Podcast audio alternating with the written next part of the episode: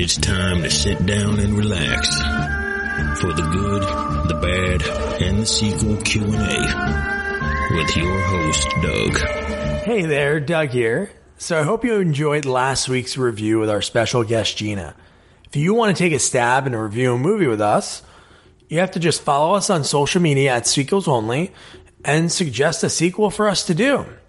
Then we'll try our best to find someone who worked on it. So next week, Jamie and I are discussing the follow up to the 1982 horror classic Poltergeist.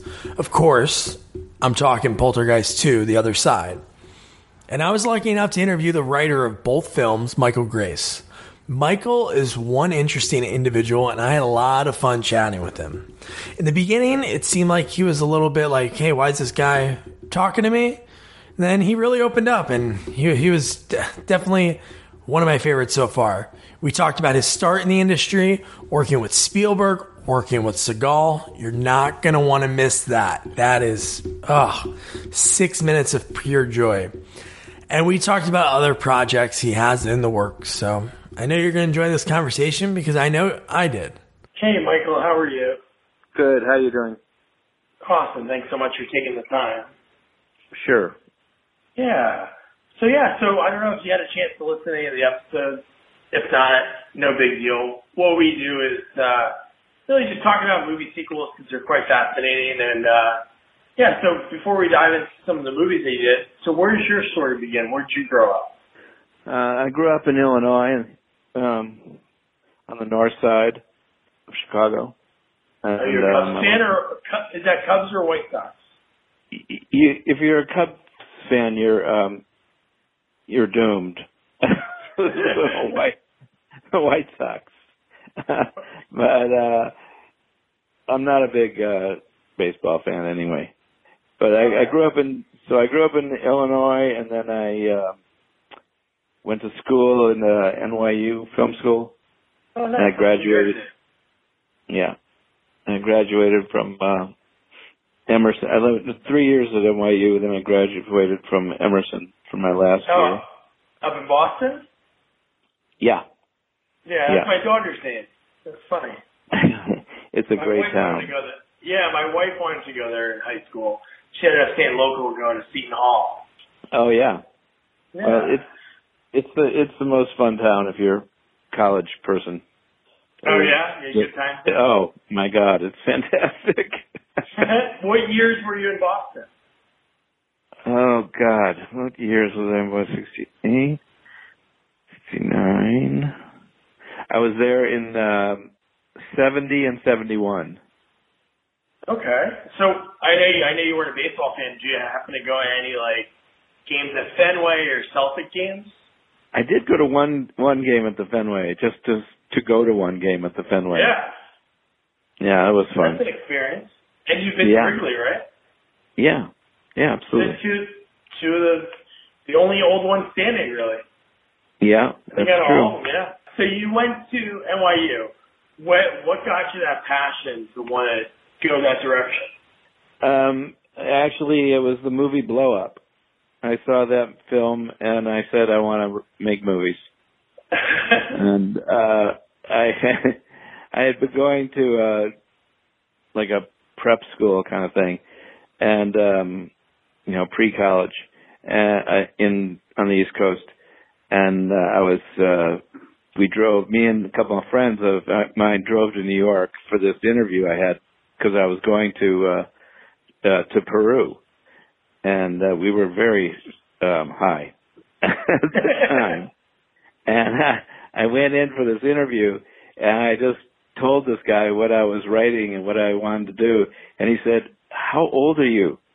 I said, "I don't know, I'm 20, I think. I think it was 20, 19 or 20." He says, "You're in."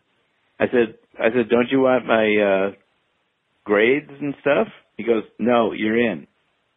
I said, "Okay." I said, "I don't want you to fool me because I'm about headed to Peru and I don't want to come back and find out I don't have a college to go to." He said, "No, I guarantee it. You're in." So that's how I got into NYU. wow. And how was Peru? Peru was fantastic. Fell in love twice. You did. it was great. It was great. I did a lot of photography in in Peru, and then uh, came back and went to NYU, and that was uh, very difficult for somebody that had never lived in a you know a large city before. It freaked me out Yeah. at first. It can be uh, I lived- the first time you're there. yeah, I mean, it's just the sirens and the trucks and everything going all night long. It's just, you know, it was uh, a lot for me to handle. And I I lived around the block from Max's Kansas City, so that's the bar I went to. I don't know Oh, if you know okay. what Max's. I don't know if you know Yeah. Max. The yeah. So you know that was that crowd.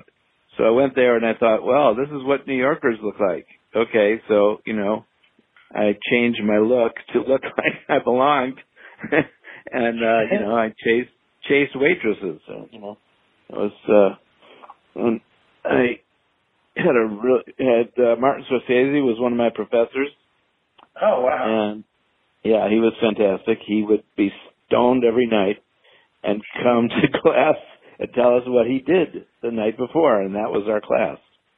He, he talked so fast, it was unbelievable. And um Haig Manoogian was there, and uh you know, I got to make make some films, and uh I started writing films there.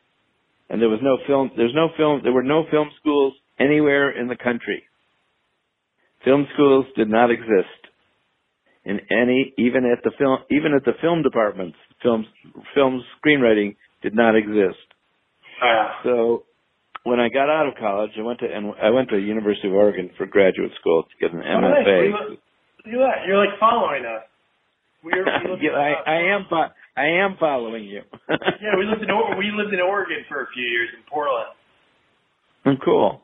Yeah, Yeah. Eugene was where I was at, and uh, Nice. I'm a duck. Yeah, You are a duck. And- and then uh, so I drove down um, to L.A.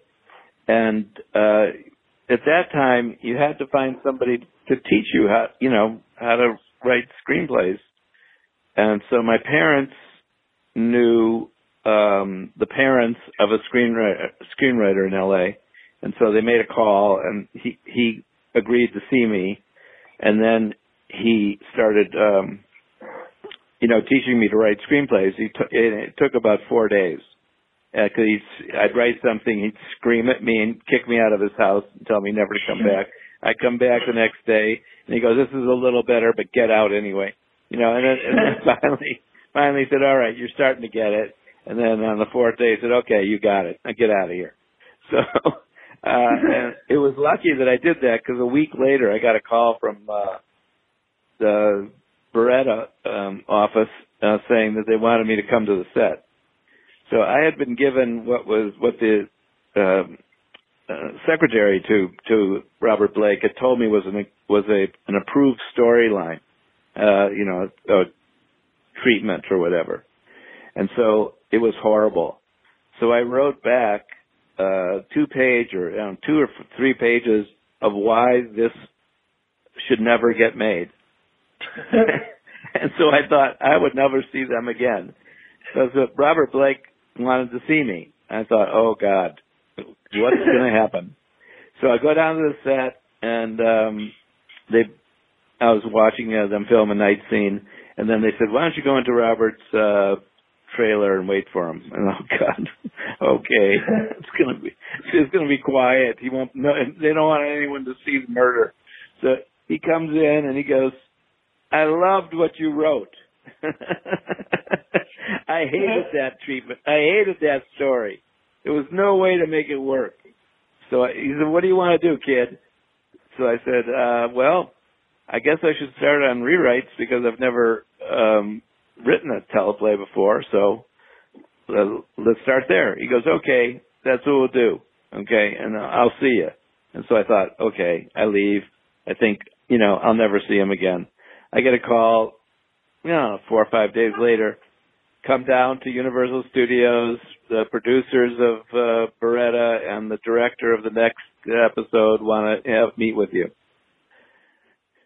So I went down and had two days of meetings with the director and the producer on a rewrite on a on a script, and um, one of them was one of them's name was Bernie, um, and I went into his office at the end of the second day. I said, uh, Bernie, when when do you want this uh, by? You know, thinking, oh, next month, whatever. He said tomorrow. so I said, okay. Do I have an office? He goes, yeah, right down there. So I didn't uh, type. I I wrote longhand. So I had to kind of guess how many, you know, it had to be a certain number of pages. It had to be 52 pages or 50 pages, something like that. So I had a guess in terms of, uh, you know, writing on legal pads. And so then it goes down to the, um, when I'm done writing, I turn it in. It goes down to the typing pool. And so it's at the typing pool. So I come back late afternoon. I go into Bernie's office. He's on the phone and he's saying, we got lucky. he's just whoever he's on the phone with. And so then he gets off the phone. He says, "You did good, kid. You did good." He says, "We're we're start we start shooting tomorrow." so that was my first um, credit. It was called Pay or Die, and um, it was more, there was more dead bodies in that show than in any. It was actually brought up before Congress when they were trying to to tell uh, the the networks that there was too much bloodshed in their films and their Whoa. TV shows. And they they use my film as an example. Look at that. so, so what was the next step with that? So are you on set during it? Uh no, I was I was doing rewrites for them for you know, it was the se- it was the season after they won the Emmy. And okay. uh so it was it was a prestigious gig, you know, and I I just did I just rewrote scripts because uh, I knew exactly how Robert wanted what he would say, what he wanted to say, and how he wanted to say it. And uh, so I did that for a season, and then I was on the cop show circuit, Starsky and Hutch and Kojak and stuff like that. And then I got a uh, a pamphlet of a Canadian Royal Mounted Police report of the largest manhunt in Canadian history that took place during the Depression. And uh, I wrote a screenplay based on that, and it was ended up being called Death Hunt. And it had Charles Bronson, Lee Marvin, Angie Dickinson, Carl Weathers, um, I forget amazing. who else. Yeah, it was amazing. So that was my first film. And then, then I, and then Spielberg, uh, got me and, uh, wrote Poltergeist with him. And then you know the rest. Yeah. So, so just to touch on Death Hunt again. So when you write a movie like that and it gets picked up by the studio, are you yeah. there with the director, like the casting director, like knowing who they're going to cast, or do you find out afterwards? No, I'm I'm the just if I'm not producing, I'm just a writer. Okay. And I'm not I'm not there for you know the the producer was uh, Al Ruddy, who won an Oscar for The Godfather. So he wasn't telling me much of anything. uh, yeah. you know, so I would find out afterwards who they cast. But we actually had written it for Charles Bronson for the lead oh, role. Oh, you did? Okay. Yeah. We took a, description of him from a fan magazine, from an interview in a fan magazine from the, the writer had described what he looked like. And that was the description I put in the script. And so he read it obviously and saw himself in that role. Wow. Yeah. It was, and he was great in it. They were both great. He's and great. to meet that, to meet them was just amazing. You know, it was it was, was really it kind of unreal if you think about it, like your journey, like just five six years before that, you have that guy, that connection you had you know, teaching you how to write, in, you know, in four days, throwing you out, and then like five, six years later, you're like writing a movie that stars two legends. Uh, yeah, it wasn't even that much long. It wasn't even that long, much longer. But yeah, yeah. and um yeah, it was weird. Uh, they flew us up to uh where they were shooting in Canada, uh Lake Louise, I think it was, and um you know they said that, well, we said, well, can we, you know, we want to go see the set. The director was really nice. He said, of course, that's what you, that's what you're here to do, to come see what you did. So he said, it's yeah. over there behind, behind that bunch of trees. I couldn't see a thing. So we get, so we go down there and we get through the bunch of trees and there's the town that we wrote with the names of the ta- names of the you know stores that we wrote on them. It was just mind blowing. You know, it was just incredible. That's That probably the incredible. that's probably the wildest, uh, most exciting thing that happened to me in in Hollywood in terms of Yeah, of you yeah you write something on a piece of paper and you see it on a sign or the yeah. It was that was about a paragraph long, and it was a whole town. so here, Yeah, was- here's a question I was going to ask later about like Poltergeist and some of your other movies. But Yeah. might, did you ever write write like personal things into it? Like maybe like the street you grew up on or like the town you grew yeah, up the? You did? the the the tr- yeah the tree that comes through the house that happened that, that happened to me when I was a little boy. Uh, I was live I was I woke I took a nap in my house, and uh, you know we get um, thunder big thunderstorms and tornadoes and not tornadoes but you know hurricanes I don't know what the hell they are, um, but anyway, uh, and uh, I woke up and um, my sister uh, my parents were out and my sisters who were older than me, they were both out, and um, so the person that was staying with me had was gone, so I was all alone. So I was really scared.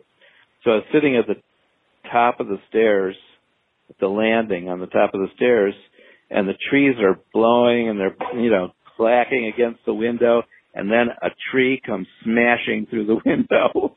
Oh man. yeah, that that that was it. And that scared the living hell out of me. So yeah, so that was that was in the movie. Yeah, Yeah. of the two in that movie of those real life things that can happen, because I don't Yeah. think you moved into a house that they moved the headstones. But no, I was thinking maybe he had a fear of clowns, but no, the tree thing. I did have a fear of clowns. oh, you I did, did have that? Okay. Oh yeah. Oh, I, I, I, yeah. And then in one draft they had, you know, I had that there were piran. You know, I, I used to fantasize that there were piranhas in the in the shag carpet, so I'd have to jump a certain way to the bathroom at night. Whoa. and that never got in the script, but uh, they had. so, um, yeah. So yeah, there was a bunch of things that that got in there that you know our fears, you know, that um fears that I had, and you know, neat. stuff that we stuff we made up. Yeah, yeah. So how did cool. how does Poltergeist come about?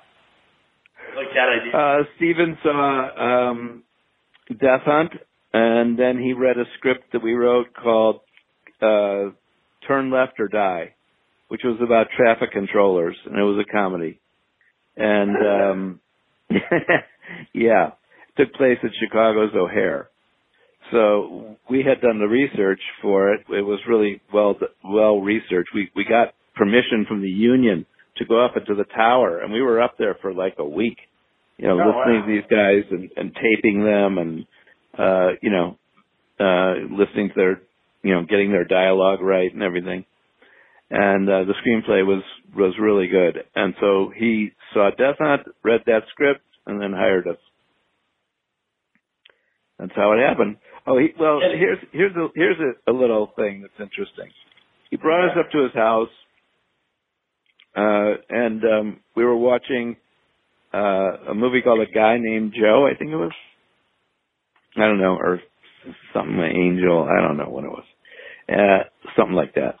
It was, and it was about a, a guy who's uh, two guys who are in the service, and they're both in love with the same girl, and one of them dies, and the the other guy is jealous when his friend goes out with her, but then he he sees that she really needs somebody, so he tries to talk her into and tries to talk his buddy, you know, being a ghost, talk him into being with her or something like that. So uh then he started talking then we saw that movie, said, Okay, you know, I really wasn't excited about it very much, as you can tell. But uh then he, we started talking about uh he started talking about this ghost story that he wanted to write, where the ghost comes out of the television. And I was like, Wow, that's cool. so, you know, we were young, so we didn't really know how outrageous we were being. So the next day I called them up and I said, you know, Steven, I really appreciate you offering us that one with the guy named Joe one, but we really like the the uh the ghost story better. so he said, Well, I'm in negotiations with somebody and they don't look like they're going good, so if they fall through, you guys will be hired. That's me and my ex partner Mark Victor. So um that happened. Uh, he, who he was in, uh, I think that he was who he was negotiating with was Stephen King. Oh um, wow! Yeah, I know. So, um, so yeah, so we got the gig, and then and then we knew that you know we wanted to be involved. With, and while that film was being made, we were on strike, so we're we were out the whole you know striking our own movie, uh, which was oh, yeah. was a strange Hollywood incident. Yeah. And so we knew we wanted to be producers so we'd have more control, you know, so to do what you're talking about, to know who's being cast and to oh, yeah. have a say in saying things. And so when they came to us and said, "Do you want to do Poltergeist 2?" we said, "Yeah, only if we get to produce it." So they said, "Okay." So that's how that was how we did Poltergeist 2, our, which was our first production. So that's how they came up to it. You know, it's been a few years afterwards, and the first one did well. yeah. well. Yeah. Yeah, it was like it was it was weird because it was like four years afterwards. It was, yeah. I think, I think, yeah, and um, you know, we had written it. If we knew better, we would never have done any of that flying stuff at the end with the angels and the flying and all that crap. I hated that. But um Richard Edlund, who was the the um special effects guy who was hot as a hot as could be. He was the hottest guy, uh, you know, around for special effects at that time. And he had that equipment and he wanted to use it. So he convinced us into rewriting the ending of the script, which was more like um I don't know, that Robin Williams movie with uh when he goes to get his wife who's in who's in the heaven or hell, wherever she oh, is. yeah, yeah. Every yeah. movie what dreams may come or whatever. Yeah, you got it. Yeah, and uh so he t- convinced us to do the flying stuff, which I regret. But you know, it, it just would never have happened if it wasn't our first production. If we knew more, uh we would have we wouldn't have done it. But we were green, you know. So you make mistakes, you live with them. Yeah, and you know what else is fascinating, especially when it comes to sequels, because that's what we basically only talk about is a lot of them are done even in just sometimes a shorter span, and they don't get that core cast back. Yeah. But with this, you were able to do it. And yeah. Pretty fascinating. Well, it wasn't easy. we went oh, to we, we we went to see first. We went to see um, JoBeth, and we found out you know talking to her, and we found out that um, her grandmother had died. So we said, you know, that's really interesting. We'll put that in the script, you know, and and so she she agreed to do the movie. Yeah, and we went each each of the character, you know, to hit to the male actor. What's his oh, name? Craig Craig T. Nelson. Craig T. Craig T. Nelson. It was funny as hell, and he had had experience with uh, a Native American shaman, and so we said, well, that would be great for the uh, for the person who comes instead of you know the little lady. And uh, so, you know, so we we we geared it to their taste, and so we brought the the team back, and um, Freddie Fields took credit for it, and he had a, a headline in the in the Variety. Freddie Fields puts team puts Poltergeist two team back together.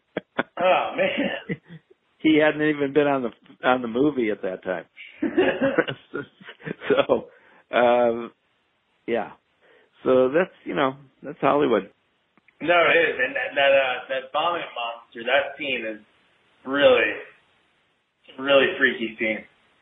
Yeah, and Kane uh, was um, they want. I think I heard that they're doing a prequel or a sequel or something with using uh, Reverend Kane as the evil person.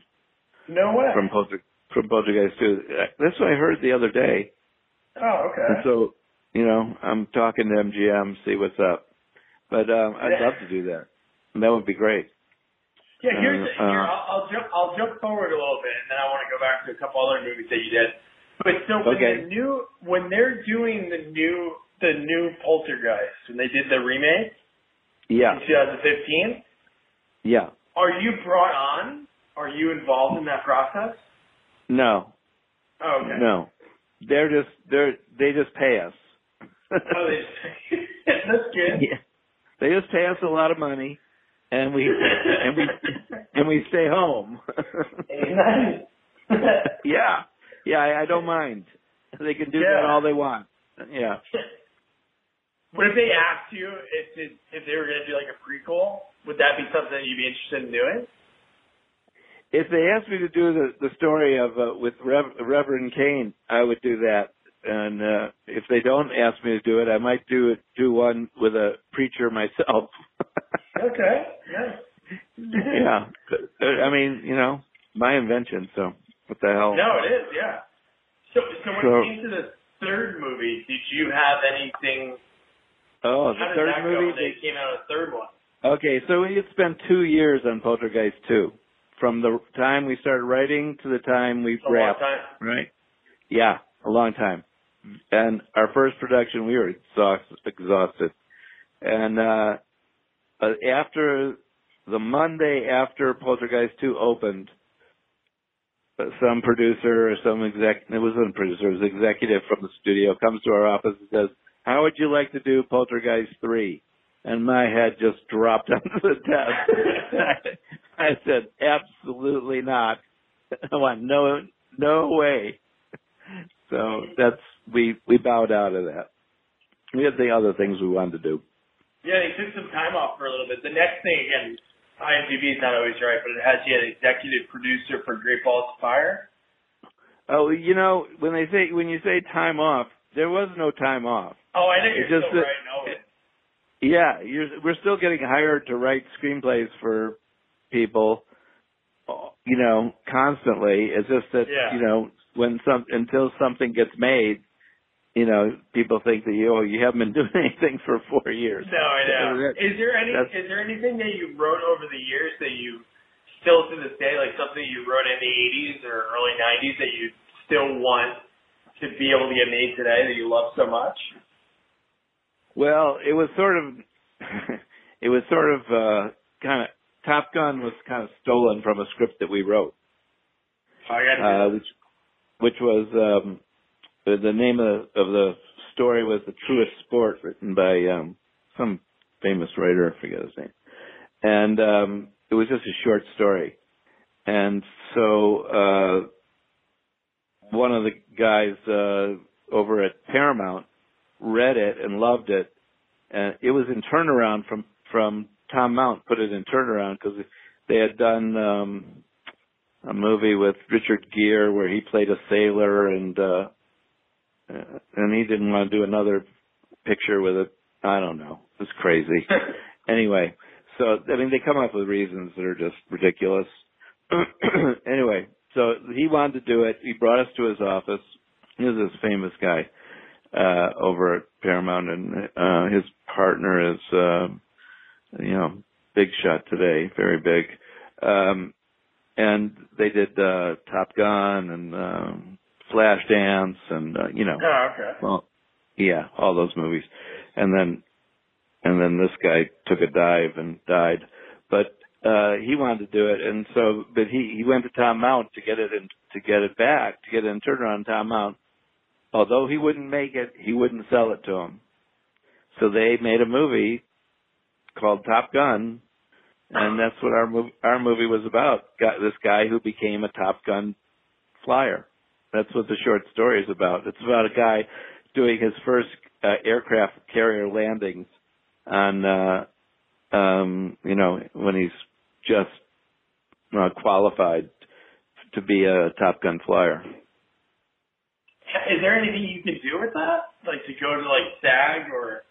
No, no, that you know, it was it was it was enough different that there was no, Yeah. you know, although I could hear some of my dialogue in there, you know, when they're when they're flying around in the sky and they're going, you know, I'm, I'm sitting in the theater going, I I wrote that line. They're like, But- sir, sir, stop yelling at the screen. yeah. So I wish I had made. I wish I had written Top Gun. That would have been great. Um, but I didn't. And um, yeah. but the, that script was was a great script. I loved it.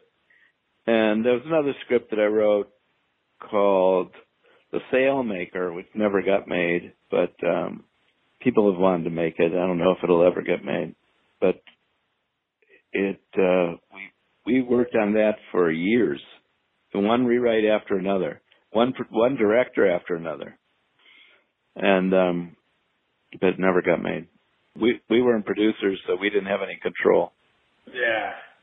So the next movie that's on here that got made was uh Marked for Death. How'd you come about Yeah. working working with Seagal? Yeah, well, that was fun.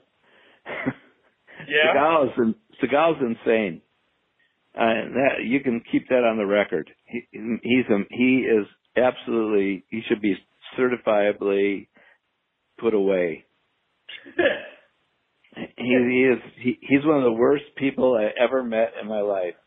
I had spent two years with the great man. Uh, so he- here again, this is a story that I heard from somebody I interviewed, but I interviewed uh, William Sadler. Yeah. So he he was the bad guy in Hard to Kill, and he Oh, was right. Seagal, and he Yeah. said so. The ending scene of the movie was like too graphic when they when they did uh when they had like audiences check it out, so they had to do a reshoot. And at that point, whoever the director of Hard to Kill was and Seagal weren't talking for like months before that. So they Right. so he William Sadler came up with the ending for the movie, and the director goes, "That's a great idea. How about you go pitch it to Seagal?" And when I interviewed him, he did like a little Seagal impersonation, but he said, "Yeah, it was like because he worked with in the same year he had Die Hard 2 and Hard to Kill." So I said, "How is working with Bruce Willis and you know Seagal?" And he was like, "Oh, Bruce is great. Bruce is great." And then he's like, "And Seagal." yeah. And Was he just too intense, or at this time he was already like? I'm trying to think what movie this would have been in his realm, but this is probably like number three of his. he he kno- he knows more than anybody about anything. Yeah. You know, he's the most egocentric person you could ever meet. He, he wanted us to hire him a bodyguard. And he's like six four, carries a forty five on his hip, and he's supposed to be like hands. You know, he could kill people with his legs and hands. And he wants a bodyguard. He was a bodyguard. he wants a bodyguard. you know, he he spent money like, and he just spent money like insane. He had, you know, every lunch was a hundred dollars. You know, back then the hundred dollars that's like spending two hundred today. Oh yeah. So And, was uh, this a movie that you were hired uh, to somebody No, to you? we wrote we wrote it on spec and uh, Oh, brought okay. it and and and uh, we're talking to Seagal. Seagal pitched us a movie. Take this. He pitched us a movie. He said this happened to me in Japan when I was a bodyguard in Japan, and so he pitches this this story. So we go to our agent at CAA and we say, you know, we had a great meeting with Seagal. You know, he pitched us this really cool story. And so our agent goes, yeah, what did he pitch? So we tell him what he pitched, and he says, that's Black Rain. It's coming out next week. Seagal read the script and just repeated it to you. When Michael. That's how insane he was. That is I swear to God, he he didn't know he didn't know reality from fantasy. I think you know he read that script. He saw himself in the role, so he thought he lived it. I don't know. So we just went with our script. we wrote. Good. We just yeah. So then we got writing. To, we got writing the story that we wanted to write, and uh, which was going back to our hometown uh, in Highland Park, Illinois. Uh, Yeah. we had read we had read an article in Time magazine that the uh, Rastafarian gangs that were taking took over a, a small town in uh, in the Midwest. Uh, they just you know went up to anybody that was selling dope and shot them in the head, and uh, you know took their took over the whole running of the whole town. and the police were afraid of him, and everyone was afraid of him. Blah blah blah. So we thought, well, this will make a good movie. So that became Marked for Death, and uh Seagal wanted writing credit, and he didn't write anything. Oh, he also when we turned in the script and the studio gave it a green light, he wrote a script himself while he was on a plane flying from somewhere to somewhere and turned it into the studio and the studio called us and said, What the fuck is this? You we're not greenlighting this. They said, What? What? We didn't know what he was talking about. And then we then they we went to the studio and they showed us this, this script. It made no sense whatsoever. Said, "But this Seagal wrote. We didn't have anything to do with it. We didn't even know he was doing it. The, the script that you greenlit, that's the one we want to do." So they said, "Okay, we'll just deal with Steven." So. But is it just uh, an ego thing, or is it just yeah. making a, a few more bucks? Because there's stories No. Stallone, Stallone doing this, uh, Paul Paul Hogan for Crocodile Dundee. Uh, the It's, third it's one. just it's just ego. It's pure ego. Wild. Yeah, they're actors, you know. They're, Yeah, Seagal- that's true. But Seagal, I, I, you know, everybody I've ever talked to who worked with Seagal said he's the worst person I ever worked with in my life. You know, he gave me, he literally gave me. I had brown hair before I started. I had gray hairs on the side of my head when I, after I finished that movie. How long was the shoot of that movie that you had to deal with him one on one? oh well, we had to deal with them in pre-production. We had to deal with them in post-production. We had to deal with them during the production was shorter than the way shorter than pre-production or post. Yeah. So you know, it was a it was a good. How went face to face? Oh, I'd say uh, a year. Yeah, yeah, that's a with lot. a with a lot with Steven Seagal. That's like you know ten years and a ten years with anybody else. Yeah.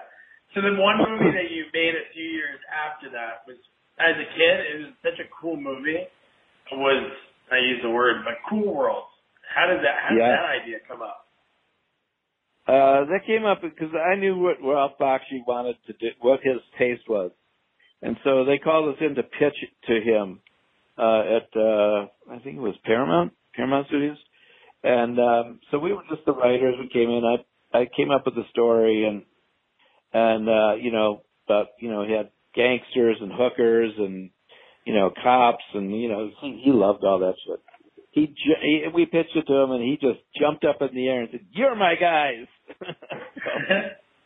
so, so we were hired to write that. So uh we had never written anything that was uh I never hadn't written anything that was um you know animated.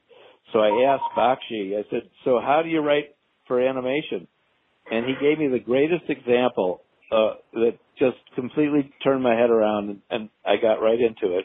He said, "Imagine you're filming from inside an eyeball that's rolling down a stairway and you see everything from the eyeball's point of view. he said, in other words, you can do anything. So, you know, we did what, we did what we could.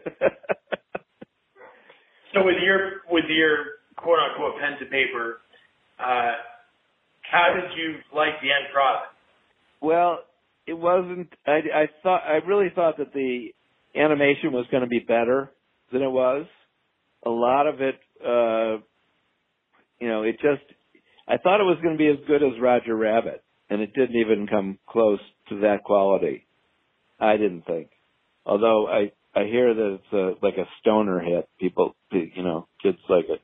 I didn't know about the ending was different than our ending, but the basic story of a guy who gets, in our story, he got sent to jail for for murder, and uh I think it was he murdered his wife. and when he and then he became famous in jail, and and he he uh came back to the neighborhood that he had lived in before and bought the house across the street from the family of the woman that he murdered. So it was a lot more tension in it, to say the least. Yeah. Yeah. And um but other than that, you know, he, he became a tat. You know, he became famous. He started out a tattoo artist, then became a comic book. You know, dark comic book artist, and and, and was famous and moved out. You know, so the basic stories was all the same. I just thought it. I just thought the animation would be better, but it wasn't. So there yeah. So, did you know like right away? This I know you didn't have the producer end of it, but when you found out like, who was cast in it, it was pretty top notch people. Obviously, Brad Brad Pitt was you know up and coming. Oh, Brad, yeah, Brad Pitt had just just come off Thelma and Louise, and yeah. uh Kim Basinger, and oh my God, we were thrilled. Yeah. That was that was it was fantastic. So they loved so the script. They, they were attracted to the roles, and that's that's our job. Yeah, so that is. We yeah. did it. I love that movie, and I watched it a couple months back, and I still I still love it. I just love when the animation and like real life collide. yeah. Well, good. I'm glad you did. I'm glad you yeah. did. It was it was fun to write. No, I bet. Especially with the advice you were given, you know, be able to basically do whatever you want. Yeah. Yeah, and they didn't bother us uh, at all while we were writing. So, you know, that was good. Here's a couple of producer credits that, especially now that you mentioned before, I didn't know that before we started chatting, but you said Stephen King might have been the original person that Spielberg was going to ask to write the Poltergeist idea that he had. But yeah. you're is that right? You're a producer on Sleepwalkers? Yeah. How is it when you're just a producer and not the writer end of it? I've talked to a few producers, but not for big movies, you know, like that you've done. Well, we bought the script. Oh, okay. Uh, it was Stephen King had written. It was the only script he's ever written. He wrote it on spec and put it on the market, and all the studios uh, offered uh, about the highest bid they made was seven fifty, and uh, I paid a million two, I think. And so I just, I just, I just paid a million two just to get it off the market and get done with it.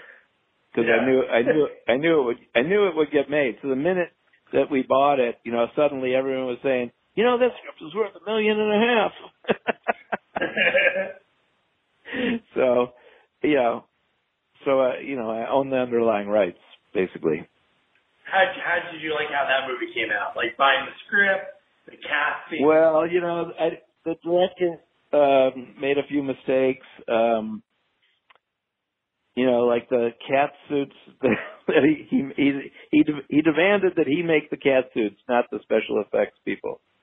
So he made the cat suits. So the first day we get out, and like the actors get into the cat suits and they can't breathe because there's no there's no vents in the suits. Was he a statist, or did he have any I don't I don't remember if he did or not, but he he he must have believed that he could do it. Uh, I mean, I don't, yeah. he did it. You know, he designed them. I don't think he did them himself. He just designed them and gave them to somebody to make, and they were rubber and they just looked like crap. And uh so we we had to shut down for our first two days. We had to shut down and uh re rejig it. Um and then I was uh I wasn't there the whole time. I was in Europe making uh, a UFO uh, series for CBS, and my partner was on the set of uh, Sleepwalkers. So um, uh, I didn't, you know, I was on I was on the set for I'd say, well, I was there for pre-production and probably uh, almost about half of making the film half of okay. production. Yeah, and then and then I was in uh, in Europe making that uh, UFO abductions and visitors from the unknown and all that. It was which was there, great fun. Yeah. So there was a lot of cool cameos in Sleepwalkers. Yeah. Tobe Hooper, yeah. Clive Barker. Yeah. King, of we course. we got all our great, we got all our fan, all our uh, faves. You know, the guys that we looked up to. got him in the movie. Were you? you that was that was the best part of it for me. Oh, I bet. Were, did you happen to be there when Mark Hamill? No, I wasn't there. I wasn't there for that last scene. That was pretty cool that he was in that movie. I know he was in a few movies after that. But I've Yeah, never also Tobe Ho- Tobe it, and that Hooper was cool. Tobe Hooper was in it. Yeah, no, that's awesome. Yeah, he was. We lived across this. I lived like two blocks from Tobe. Oh, really? Yeah, in in Pacific Palisades. Yeah, he he was a really nice guy. Really nice guy. You wouldn't know it from Texas Chainsaw Massacre, but he was a really sweet. guy. he was a really sweet guy. I think sometimes those people that are in that, I interviewed a gentleman who uh played Texas Chainsaw Massacre in the third movie, and he Yeah. was the nicest guy in the world. And again, like while they're on set, you know, you've done obviously Poltergeist, so like when you're doing those movies, like the end product is really scary and it's really suspenseful. And I'm sure some of those scenes while you're doing it is really suspenseful, but they're it's different when you're like on set watching it. Like he was telling me some Oh, stories. Oh, I, oh, absolutely. And, Absolutely. The first time I, okay, the first time I saw Poltergeist, because I had never seen it, we were, as like I said, we were picketing our own movie. Yeah. So, Ste- so Steven had a private screening and a little theater that was in the studio, and so I came in, uh, and I was a little bit late. I came in with my girlfriend, uh, who she and I were getting in a lot of trouble at the time. and anyway, we came in a little late, sat down, and I- so I was sitting in like the front row. But you know, it was just this tiny theater, and the film came on, and it scared me. I, I, I ran out of there because I I didn't know what to expect, and then uh, suddenly it was like right in front of me. It was so real. so yeah, it's way different than when when you're making it than when you're not making it. That's so cool that you said that. That's So, true. so here's a here's another credit that I have to ask you about. Uh, Yeah, so on there, it's, it's who killed Atlanta's children. Yeah. So, I don't know if you're are you watching? Do you watch Mindhunter on Netflix at all? yeah, I have. So the second season is this mostly. Yeah. Well, we had it. We had some. We had a lot of inside information about what happened. Oh Um, wow. because there was a there was one of the producers on the other producer was us and I can't remember his name. He's a, a African American guy, and he was the the publisher of some music magazine back then. And for whatever reason, somebody came to him and said, "I have I have a lot of information about who killed about the Atlanta child murders." And so he came to us and said, I got this inside information. I want you guys to produce it with me.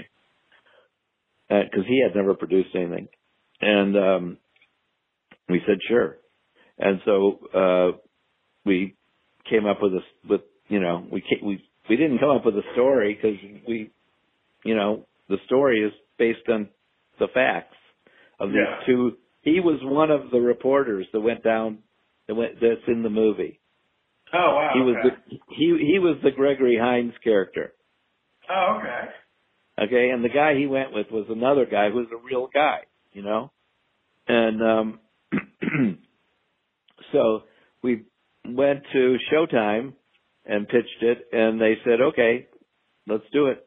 And so um I forget who wrote that thing. Did we write it? I don't remember. It has the name on there for writing. Again, these aren't his right, but Charles Robert Carner. Ah, Charlie. Yeah, Charlie wrote it. And he also directed it. Yeah, he's great. Oh, okay. Yeah, yeah. We just produ- we just produced it, and the other producer on there, if you have his name in front of you, that was that was the guy that had that information. Let's see the other producers. There are four. So you, Mark, Rudy, and Peter. Rudy. Okay, so Rudy Langlais. Yeah, All right. Yeah, the, fa- Yeah. the story's fascinating. and Mindhunter is a really well done show. So it's funny that we're we're talking and me and my wife were watching it the other night. And I'm like, wait, wait, wait. So the- the same thing so that's the- on here. the the third season of Mindhunters is about Atlanta child murders. Well, the sec- yeah, the second season they're sprinkling it in. So they're like interviewing Charles Manson and Berkowitz, but throughout Yeah. it, like this is like the main storyline throughout the whole. Uh, Well, the Pretty truth of the the truth of what what was what they found out was that it was the KKK who were doing it. It wasn't it wasn't some serial killer. it's very interesting. Yeah, and that's in the show. That's in that's in the movie that we did. Yeah, I want to watch it. No, as soon as we saw this, me and my wife, I'm like, oh man, we got to check this out. Oh, it's really good. It, it was really well done. Charlie did a great job. Um, Jim Belushi, Gregory Hines. Yeah, Jim Belushi, Gregory Hines. It was great. yeah. It was it was terrific. So you were on set for a lot of this? Yeah, yeah, we were on set for that.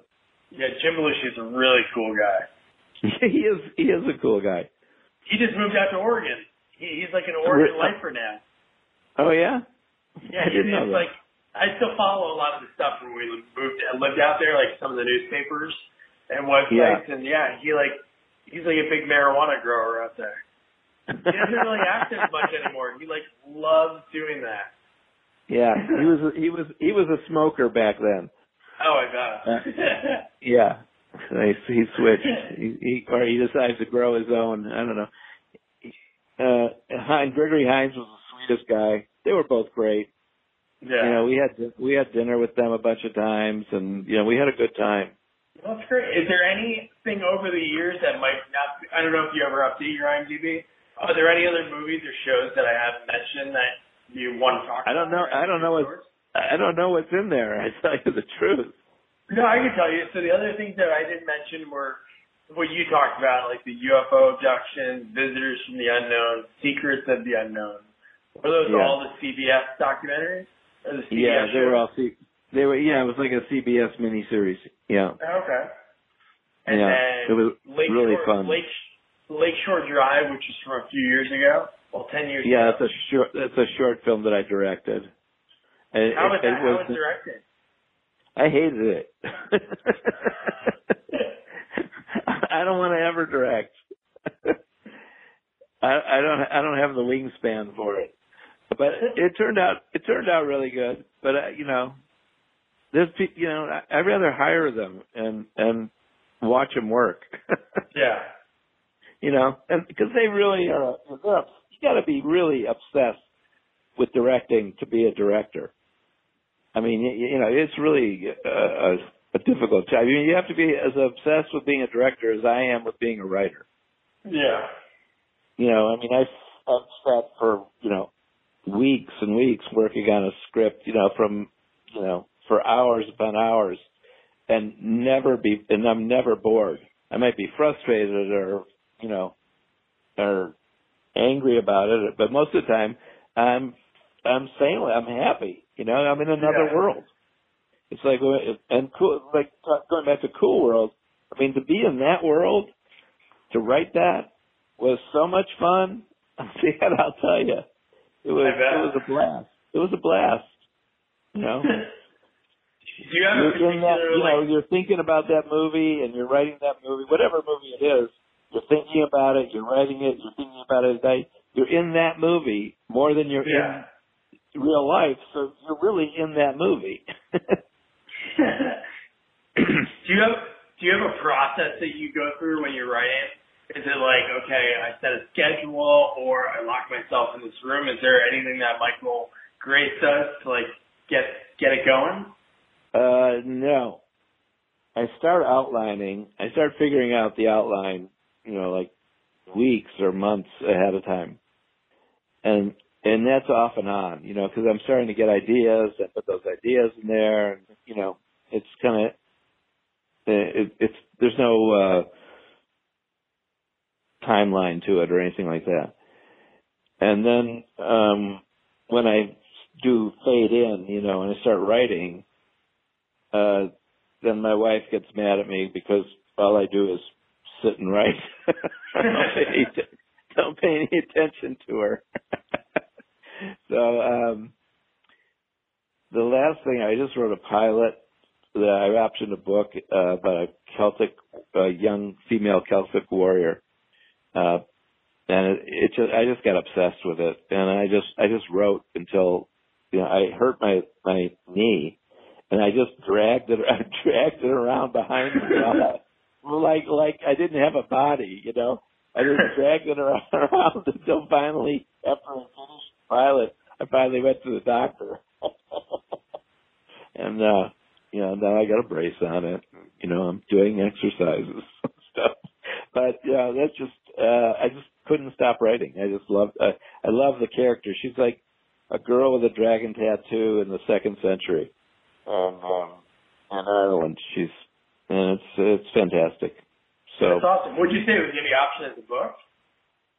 yeah, I optioned the book, and um, I've written now. I've written uh, all the screenplays. You know, Mark was the businessman, and I was more. I was the writer, and Okay. and uh, he he made he was a lawyer. Uh, he he made great deals. Um, uh, he he made he made better deals than any lawyers we hired or any agents.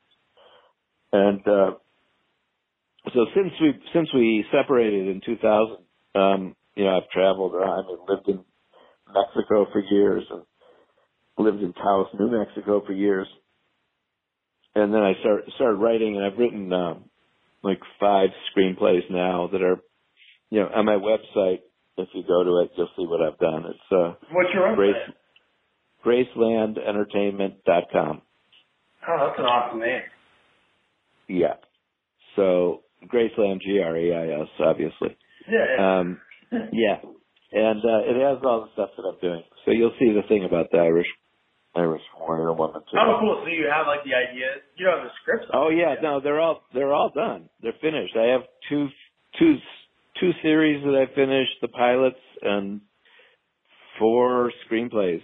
But I have the Lakeshore Drive, the full length movie of Lakeshore Drive, the screenplay for that, and um I have a movie that I just finished called The Spear of Destiny, which I've been working on for off and on for five years, and I finally got it right. And I just now turned it into uh, my manager, and um, I have a new partner. So he's in L.A.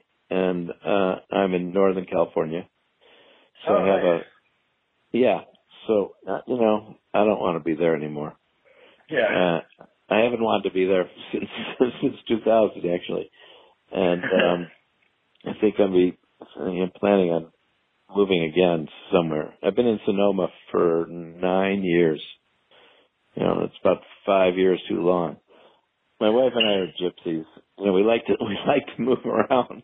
I know. Me and my wife were like that. We moved a lot. We were living in Have you really? We almost, yeah, we almost moved to Toronto at one point, but we just had a baby. So our baby's eight months old, and uh, we want to make sure she has like a foundation. So we bought a house in West New Jersey.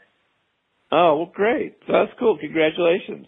Yeah, thank you. Yeah, so we finally did it. So uh, yeah, she's only eight months, but uh, it's a lot of fun. Yeah. Well, my my uh, wife's niece had just had a baby, and she lives in Madrid. So we're going to Madrid. Oh, that Uh, means you're gonna be you're gonna stay in Madrid. Yeah, we're, we'll be staying in Madrid for a while. I'm sure. I bet. uh, we we went to uh, Bar- we went to Barcelona and uh, we went all over Spain uh, last September and England and loved it. We just you know Spain just was Barcelona and Barcelona especially was just really. I'm also a painter, so um, it really was inspiring for my artwork. And uh, awesome. What, what do you like to paint? Like, what's your medium? Well, I've been doing uh, acrylic uh, on paper or on uh, canvas, and I also been doing digital art too. And uh, if you want to see that, I'm at Michael Grais on on Instagram. A lot of my stuff Oh, is cool. on there. Yeah, I'll put Yeah. all the links in there and I'll start following you. That's awesome. Cool. That's great. Yeah, I I, I really uh, when I'm not writing, I'm painting. It's very therapeutic.